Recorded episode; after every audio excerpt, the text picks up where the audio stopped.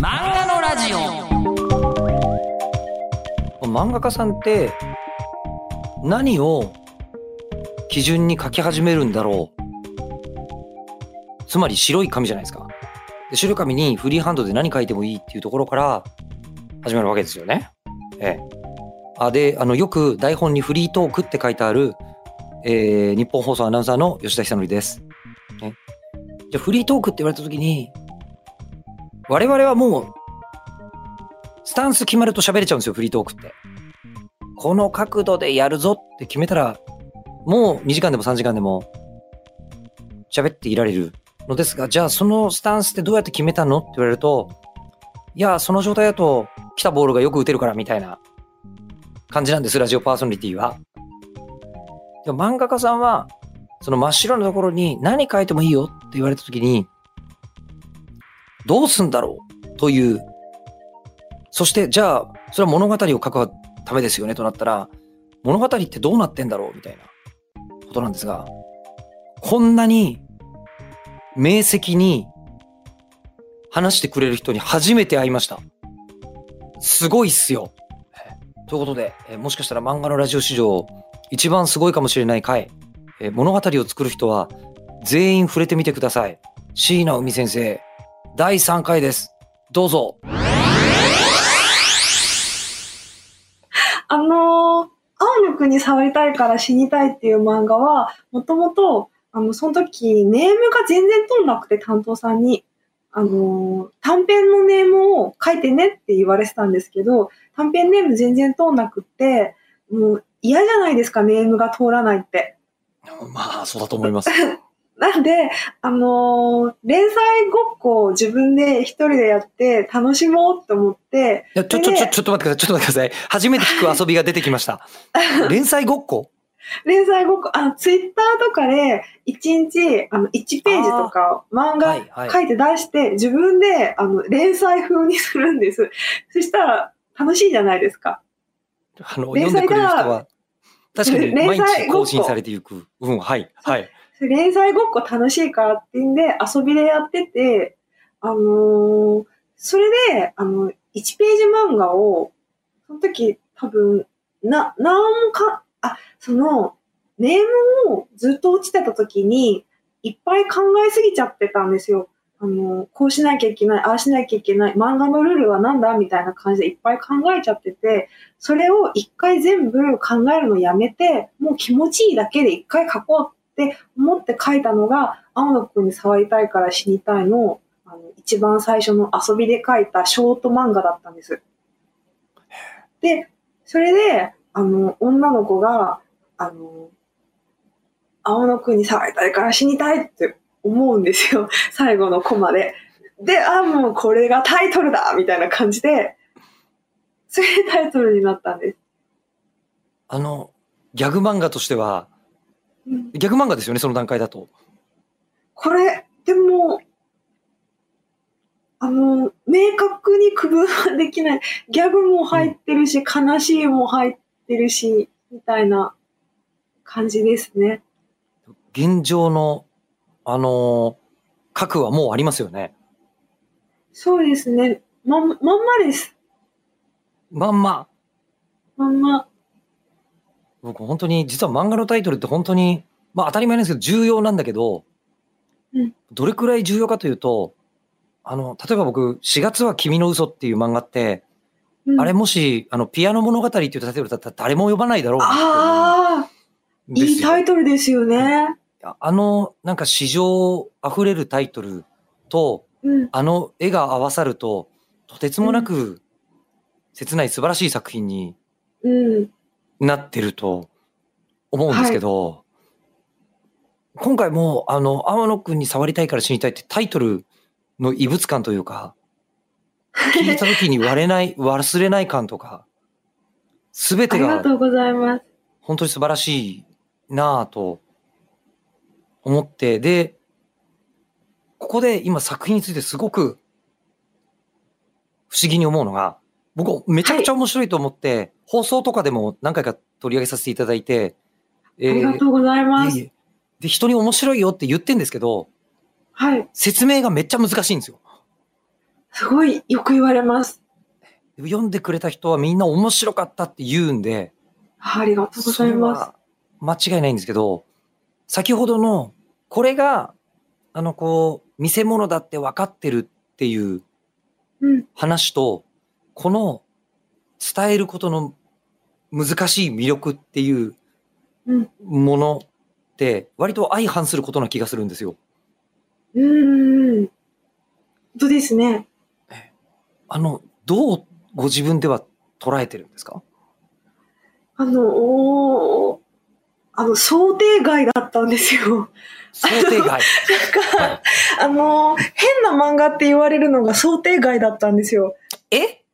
あのーあのー私はすごい王道のものを書こうと思って、で、そうなんです。だから一番最初、青野くんのネームを作ってた時、あの参考にしたのが、あの、寄生獣の一巻と俺物語の一巻なんです。え？あの、あの、基礎的なことが全てできてる完璧な漫画じゃないですか。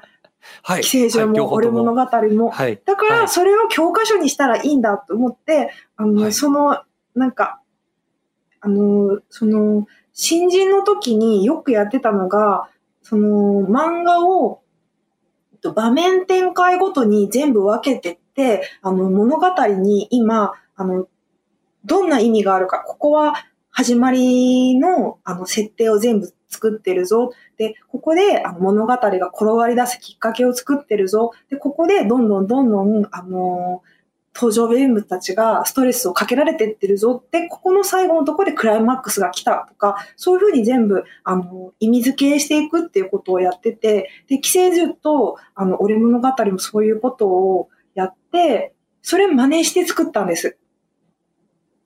あの、今までに、あの、はい読んだ方から、寄生獣や俺物語の影響を指摘されたことってありますか？ないです。でしょうね。ないですね。僕も今まで一度も連想してませんでした。でも、なんだろうな。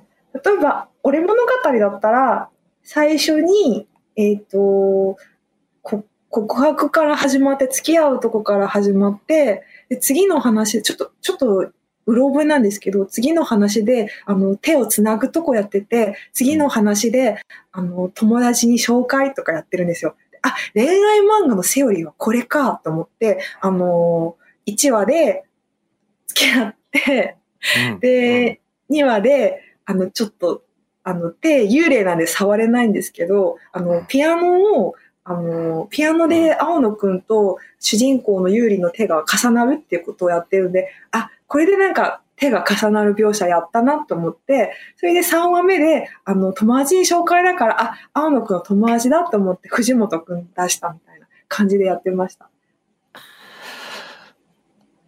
あの、言われればまあまあ、ご本人もおっしゃるんだし、そうだなとは思うんですけど、うん。えっと、あの、あと、寄生獣はどうなんですか、うんえっと、寄生獣は、えっと、なんか途中でかませのボスが来て、あの、最後でら、あの、ちょっと強いやつとか、なんか、確かそんな感じのやつ。違うんそこは解像度割とざっくりですね。です。あの、当時はめちゃめちゃ細かくやったんですけど、今となってはもう忘れちゃったから、なんだっけなって感じなんですけど。あのーそれは、なんですか、めちゃめちゃ参考にして王道をご自分は作ったと思われたかもしれませんが、す。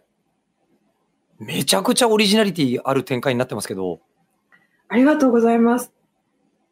だから、あの、あの、自分の漫画が、あの、変だって評価を受けることをネットで知りました。え？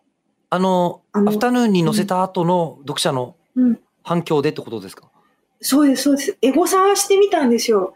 そしたらなんか、あの、すごい変って言われてて、あ、変なんだって思いました。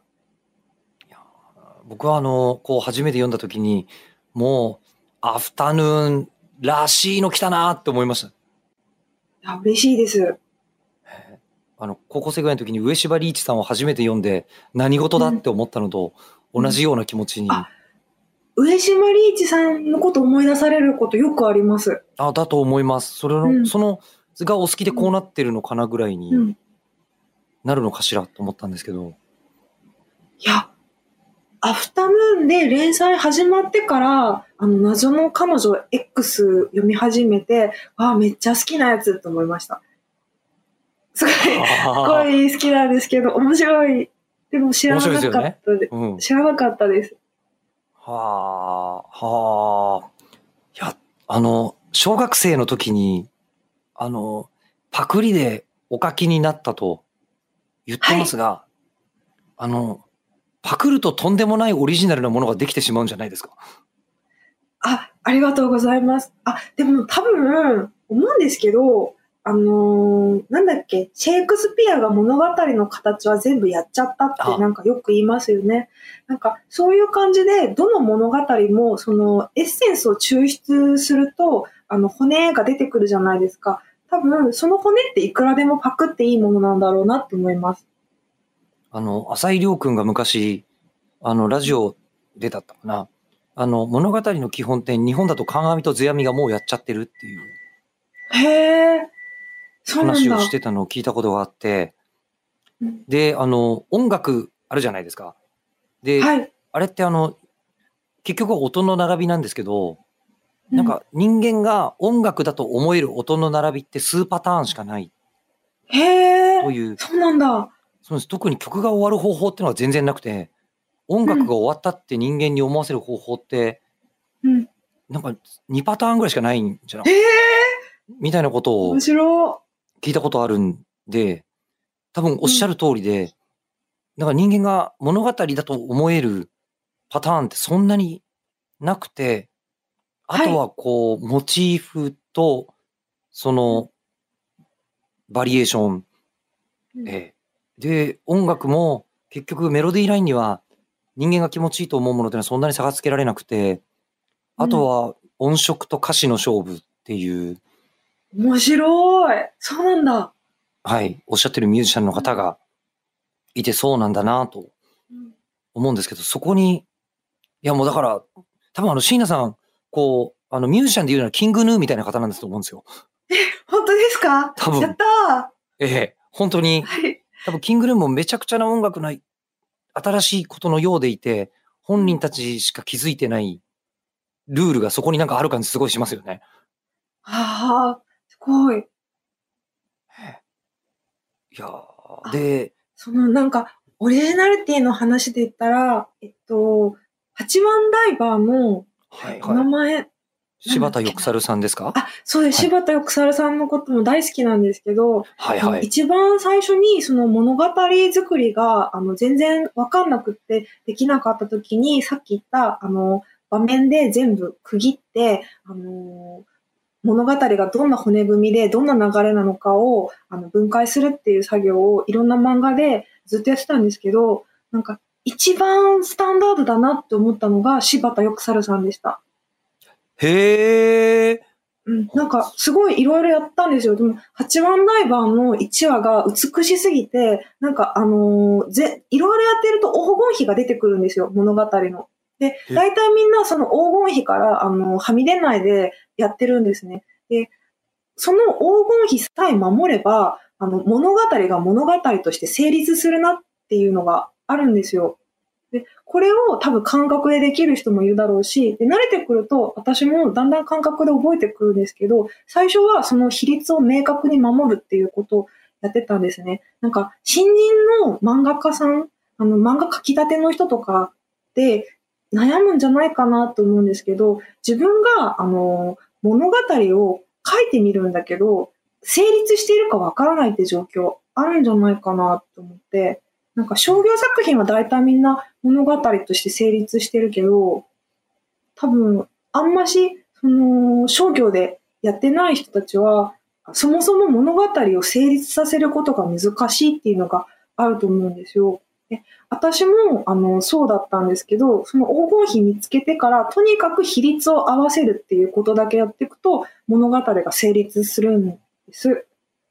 で、それで一番美しいなって感じたのは、あの、八番ダイバーの第1話で、で、一番変則的だなって思ったのが暗殺教室の第1話でした。へー。めっちゃ面白い個人的になん話でね。ですすけど。ありがとうございます。八番ダイバー実家の奥にあるんで、今もう Kindle で買います。うん 久しぶりに 便利だ。えー暗殺教室はもう Kindle 入ってるんで大丈夫ですけど、えーっうん、と、あの、今ので比率っていう言葉が、はいあ。の、とっても特徴的だなって思ったんですけど、比率ってページ数のことですか？えっ、と、そうです。ページ数の比率です。このページまでにこれぐらいのことが起きているべきだし、そうでこうなっす。たら次の展開に移るべきだし、みたいな。うん。で、その、や、やることも決まってるし、みたいな感じですね。あの、どちらかというと今のお話って、あの、ベテランの編集さんにお話聞いてるみたいな、あはい。気持ちあ、はい。に近い技術の、なんと人に伝えられる言い方でおっしゃってるので、やったええ。ーはい。これあの、もうご自分の作品のためだけに行ってた研究なんですか？そうです。本当に物語を一本成立させるってことがずっとできなかったので、そこに苦しんでたんですね。そうです。面白いと思って出すネームが通らないっていう段階の時にそれをやっていた。そうですね。なんか今の話って、あの編集さんから言われそうなことの気がするんですよ。あのこう、八番ダイバーの1話が素晴らしいから、うんあの、研究してみてとか、言われて美しいです。大好き。はい。あの、えっと、それご自分で、あの、教材も選んで、見つけてあそうです、そうです。あの、自分がなんか面白い、面白いなと思ったやつとか、売れてるなと思ってるやつの第1話とか短編とかをあのピックアップして適当にやってました。料理人みたいですね。あの、料理人？はい。あの、料理人の人が、いろいろ食べ歩いて、めちゃくちゃ美味しいと思うけど、ここは隠し味に何々使ってんだな、みたいなのとかを探求してる 感じだな。そうですね。映画とかでもやりますね。映画とかでも？はい。というのは、うーんと、結局なんか、あの漫画に限らず、あ、漫画でやるとページ数の比率が具体的に出てくるから、うんまず漫画で、漫画を描きたい人は漫画でやった方がいいと思うんですけど、あの、比率だけで見るともうどの物語も同じなので、映画でやっても漫画でやってもって感じです。いわゆる、起承転結って言いますけど、はい。そういう風になってるんですか？そうですね。あの、起承転結の4分割だと、あのーちょっと難しい。起承転結にもできるけど、ちょっと難しいから、もうちょっと細かくしてました。なんでしょう？何分割ぐらいなんですか？物語って。えっ、と、私がやってるのは、えっ、と、1、2、3、4、5、5、5ぐらいだったかな。ちょっと曖昧ですね。あ、6だ、6。6段階。6分割しました。その6段階って、その起承転結みたいな言い方で教えていただくと、あの、そんな綺麗にタイトルついてなくていいんですけど、じゃあうん一番初めの段階ってどんな段階なんですか？えっ、と、始まりは、始まりで材料を全部揃えます。まず。じゃあ食材の料理するみたいな感じですね。料理で言うの。そうです。ほうほうで、あのー例えばこれでクライマックスの展開とかに悩んだ時に、あの、材料全部使い切ったかなって始まりに戻るんです。あの、大抵クライマックスが書けない時って材料使い切ってない時っていうのが多いんですよ。私の場合なんですけど。なんで、もう材料は全部使い切るものなので、あの、始まりに材料を全部揃えるっていうのが大切になります。はい。で、これ最後まで聞いてから何度も戻ってきそうな感じがしますが、2番目ってどんな段階ですか？2番目は、えっと、後戻りできない展開です。後戻りできない。あのー坂道の上に、えっと、カートがあって、滑車があって、あの、それが、あの、坂道から転がり始めるともう止められないじゃないですか。そのカートを押して、そのカートを押すっていう行為があるのが、あの、後戻りできない展開。それこそ、こう、新一の右手に右が宿っちゃったら、もう、うん。あの、後戻りできないですよね。そうですね。これが後戻りのできない展開。青野くんも死んじゃって、まあ、蘇ることは多分ないだろうって感じしますもんね。そうです。で、物語にもう勢いがつき始めちゃうってことですね。そうです。もうこっから止まんなくなるぞっていうのが、後戻りで。封印を解くみたいなのも後戻りできない展開ですよね。ああ、呪術廻戦だ。そうですね。なんか、ねなんだっけな。だから、一番、これホラーで言うと、一番最初に、あの、始まりっていうのは、えっと、例えば古い田舎に帰って、あの、古いお屋敷があって、それでその主人公の家族構成とか、あの、主人公の抱えてる問題とかが全部、あの、出てくるのが始まりで、それでその古い屋敷の、あの、開かずの間があって、そこに、あの、封印の箱を見つける。で、封印の箱を開けちゃうとかが後戻りできない展開です。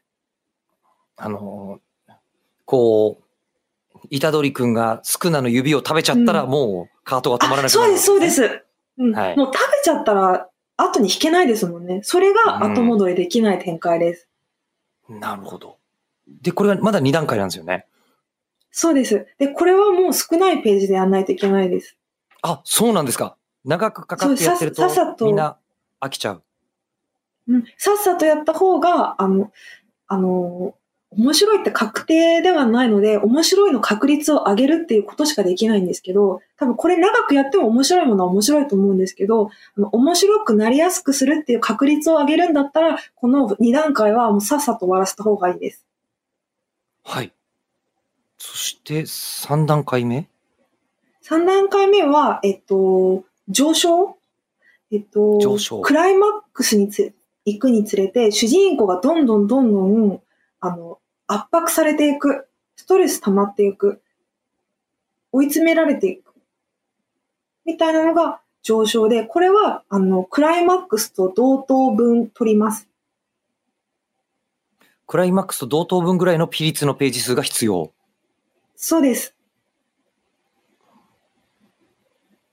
ここは多分何シーンもあっていいと思うんですけど、うんうんどんどんどんどん主人公が追い詰められて追い詰められて、もうクライマックスまでギューって上げていくんです。これが上昇です。悟空めっちゃ修行しますよね。これドラゴンボールの中で。修行しますね。この修行しまくりとかは、うん。それぐらいのフェーズなんですかね。うんでもちょっと修行だと、そんなにストレス値が高くなくて、うん、うんクライマックスまでに、例えば主人公が全部なくしちゃうとかでもいいです。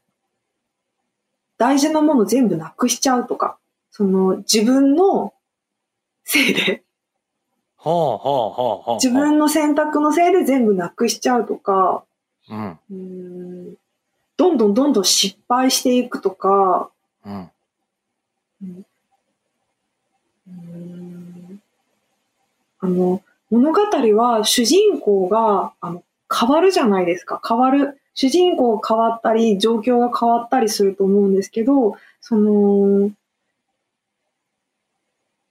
物語の最後に、あの、最初と何か変化が起きて何かを手に入れると思うんですよ、物語って。その、あの、一番最初の、あの、自分で、えっ、と、変わらない、変わらないでいると、変わらないでいたり、解決策を見つけ出せないでいくと、どんどんどんどん悪い目に遭っていく。これが上昇。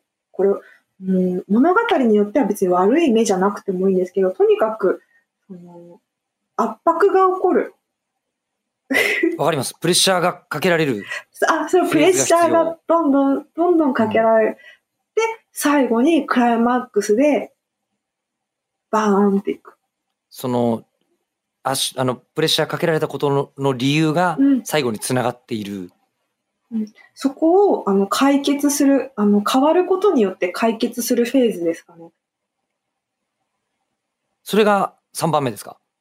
?4 番目。これが4番目。4番目。だから、変わることによって解決するフェーズ。そうです。始まり、後戻りできない展開、上昇をクライマックスです。でクライマックスは大抵、そんなにシーン多くない、ワンシーンぐらい。あの、上昇は何シーンもあるんですけど、クライマックスは大抵ワンシーン。それで、次に、えー加工5、5フェーズ目が加工で、えー6フェーズ目4がクライマッが。あ、そう、4がクライマックスでで、5で、5が加工。フェーズ目が加工。そこからどんどんちょっと、シューって下が下がっていく。ふーみたいな感じ。せっかくうまくいったけれども、まあた、の物語がずハイテンションであんまし物語って終わんない。バーっとって、ふーってななる。こんな音でいいのかな。バーってなって、ふーってなって、最後、6フェーズ目は、オチです。落ち。うん。落ちというのは、もう、なんかよくできて、なるほど、終わったねってみんなが思えるものが落ち。そうです。あ、じゃあ、やっぱりこう、あの、クライマックスまでが、なんかみんながドラマって感じるもので、5、6はう、ん。なんかこう、あの、読後感のために存在しているというか、そうです、そうです。あ後味のためにこれも。だからす少なくっていい。あ、じゃあもう本当物語は、1、2で引きつけて、うん。3、4でたっぷり、というか特に3でたっぷり描いて、で、4があって、読後感のために5、6があって、作品として一つになる。そうですね。こんなに明晰に語る方にお会いしたことがないです。本当ですか？なんか、あの、やっぱ最初、あの、今は、その、思考と感覚って同じものだなと思ってるんですけど、あの、初期の頃は、その、感覚で全然できなくって、センスがなかったから、とにかく、あの、思考で全部解決しようと思って考えました。めっちゃわかります。あの、ですか？ええ僕も初めの頃、まあ、ラジオのアナウンサーって中継コーナーとかから始めるんですけど、うん。あの、その中継コーナーがあまりにもできなくて、えーはいあの、こう、先輩の中継全部書き出したりとかしましたから、ああ、ええそういうことですよね。多分やってらっしゃることはうん。似てるんだろうなと思って、ああ、うん。この時先輩はこれをつかみにしたんだなとか、うん、ええあ、で、はい。しかもあの、漫画はおそらくいろんな方の作家さん本人もそうだし、編集さんもそうな、そうだしで、あの、OK テイクしか世の中に出ていないんだと思うんですけど、はい。ええ、あの、生放送だと、あの、うん。先輩も普通に滑ったりしてるんで、あ、大変だ。あれなんか今まで考えたのと違うけど、どうしてこんなになっちゃったんだろうと思ったら、後から考えると先輩滑ってたんだな、ここ、みたいなのとかですね。はい。わかるようなことが、すごい。えーするようになりましたが、まあ、それは、あの、初めは感覚ではできないから、あの、思はい考というか言葉にしようというか、そうです。全部見える、あの、その、面白さって見えないものなので、それを全部見えるものにしようと思いました。面白さは見えないものだから見えるようにする。はい。いやー、あの、実はこの間、あの、この漫画のラジオに、あの、4コマ漫画家の水品孝之先生に来ていただいたんですけど、あの、はい。30年、ね、4コマ漫画を描き続けた水品先生は、究極3コマでいいっつってましたからね。あ、面白い。ええあの、アーカイブ聞いていただくと、そこにたどり着くまでの話めっちゃ面白いです。面白そう。はい。ええありがとうございます。3コマでいいんだけど、笑いを生むためには、4コマにした方がいろいろ広がりができる、この遊びがあ4コマ漫画誌がある理由だみたいな話になっーいや、たんですよ、面白い。ええ。遊びの分の4コマなんだ。あの、笑いを効率的に生み出すだけだったら3コマでいいらしいです。いや、面白いですね、それ。ええそうなんだ。いやーでも今、水島さんは多分感覚で書いてて、今そこのうん言語化に逆にたどり着いたんだと思うんですけど、はあいやーまさに今のお話のその6フェーズに分けるっていうの、あの、今世の中にシナリオディクドクターってお仕事とかあるじゃないですか。あ、そうなんですかあ、はい。あの、はい映画とかの脚本って、うん。もう本当にその出来上がった脚本に何十億とか投入することになるわけで、はあ。脚本に欠陥があっては、うんまあいろんな人たちのことをこう犠牲にしてしまうということで、そうですよね。はい、チェックをするというお仕事ですけど、なんか今お話をお伺いしてると、もうシナリオドクターの人なんじゃないかという、ありがとうございます。あの、でも自分として、あくまで自分の作品を作ることのために研究して導いた結論、はい。すごい。あの、なのに、青野くん、今回は、ちょっと圧巻じゃないですか。ねえ。いやーあの、まあ、僕、これ今日リモートだったんで、あのすぐ八番ダイバー買っちゃいましたし、ええちょ、もう一回読まないとこれはと。で、あの、いろんなことをこう考えた方がいると思います、今日。で、これはなんか反響が欲しい。自分はこう思うみたいな。これをネタにみんなでけんけんがくがくやると、とってもいいんじゃないかと思う話なんですよね、この6段階。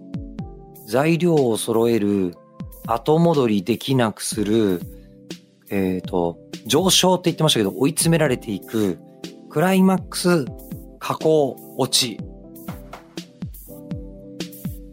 ちょっと、なんかね、これ、持って、いろんなものを、測ってほしいですね。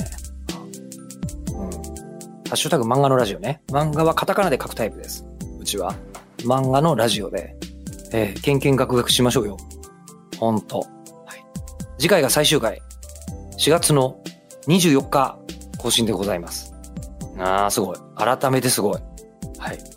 じゃあ、ちょっとしばらくこの余韻でいろんなことを考えていたい感じなんです。はい。えー次回またお会いしましょう。では。